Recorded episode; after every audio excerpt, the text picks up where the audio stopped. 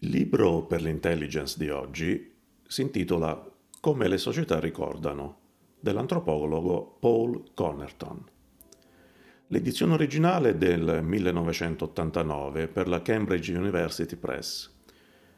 Quella a cui si riferisce questa recensione è invece la seconda edizione in italiano del 2018 edita da Armando Editore.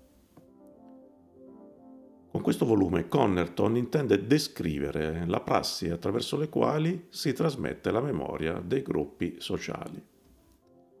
Termine che l'autore, già nella introduzione, precisa che debba essere inteso in senso estensivo,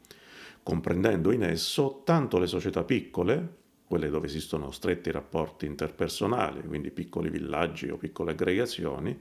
quanto le società distribuite su territori più ampi, dove i singoli membri non possono conoscersi personalmente, quindi dagli stati nazionali alle religioni mondiali e così via. Un'altra precisazione da fare riguarda il termine memoria. Con la parola memoria, Connerton non intende riferirsi al vasto corpus documentale e testuale che una società crea nel tempo. L'autore infatti è convinto che se esiste qualcosa che possa essere intesa come memoria delle società, probabilmente risiederà all'interno delle celebrazioni performative della stessa, ovvero nelle prassi di condivisione quindi di trasmissione di atteggiamenti operativi del tipo non registrato, inquadrati all'interno di una tradizione, ovvero attuati come una tradizione. Alla base di ciò c'è l'osservazione del fatto che sebbene la ricerca ermeneutica abbia avuto sempre come oggetto una registrazione scritta, quindi testi o documenti il cui status è paragonabile a quello di testo, in quanto presentano la struttura tipica del testo, anche altri tipi di oggetti, come le opere d'arte, gli atti rituali e ogni altra manifestazione del corpo, sono possibili oggetti di attività interpretative.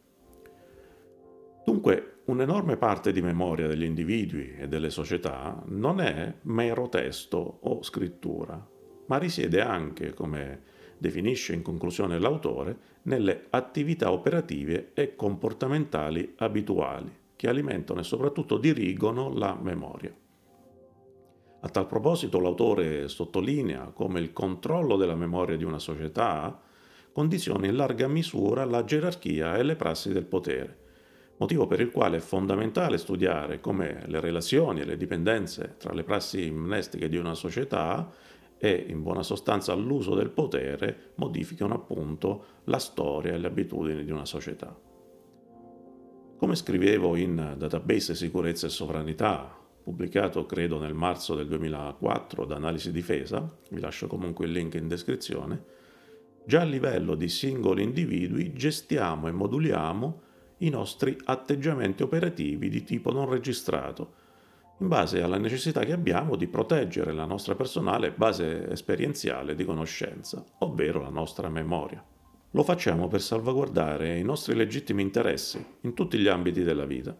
Lo facciamo perché per ottenere quella conoscenza, quelle esperienze, quelle informazioni, in ultima istanza quella memoria, abbiamo speso risorse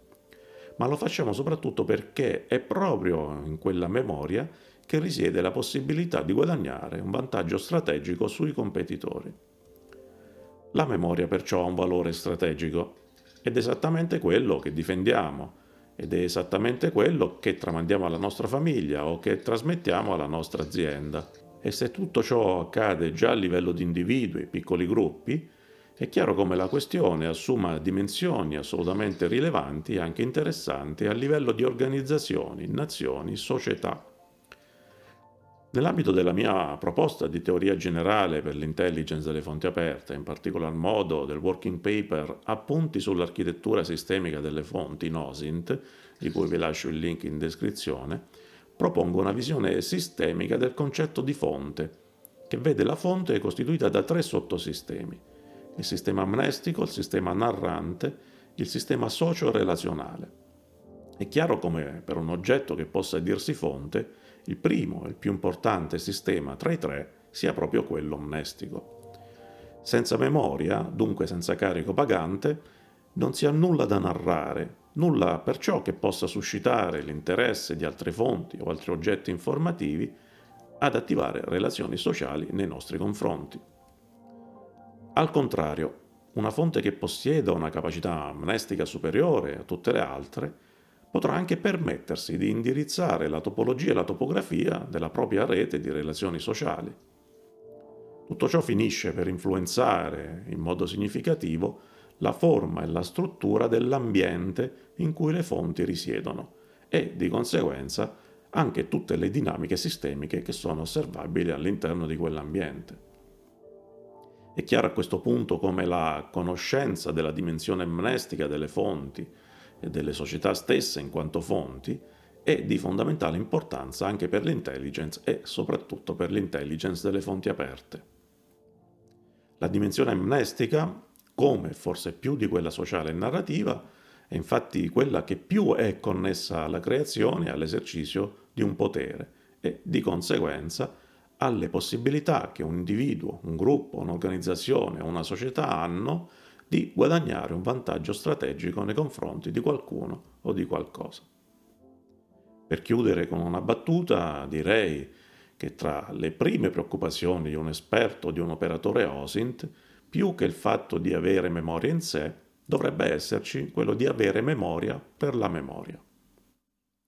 Come le società ricordano, di Paul Connerton, Armando Editore.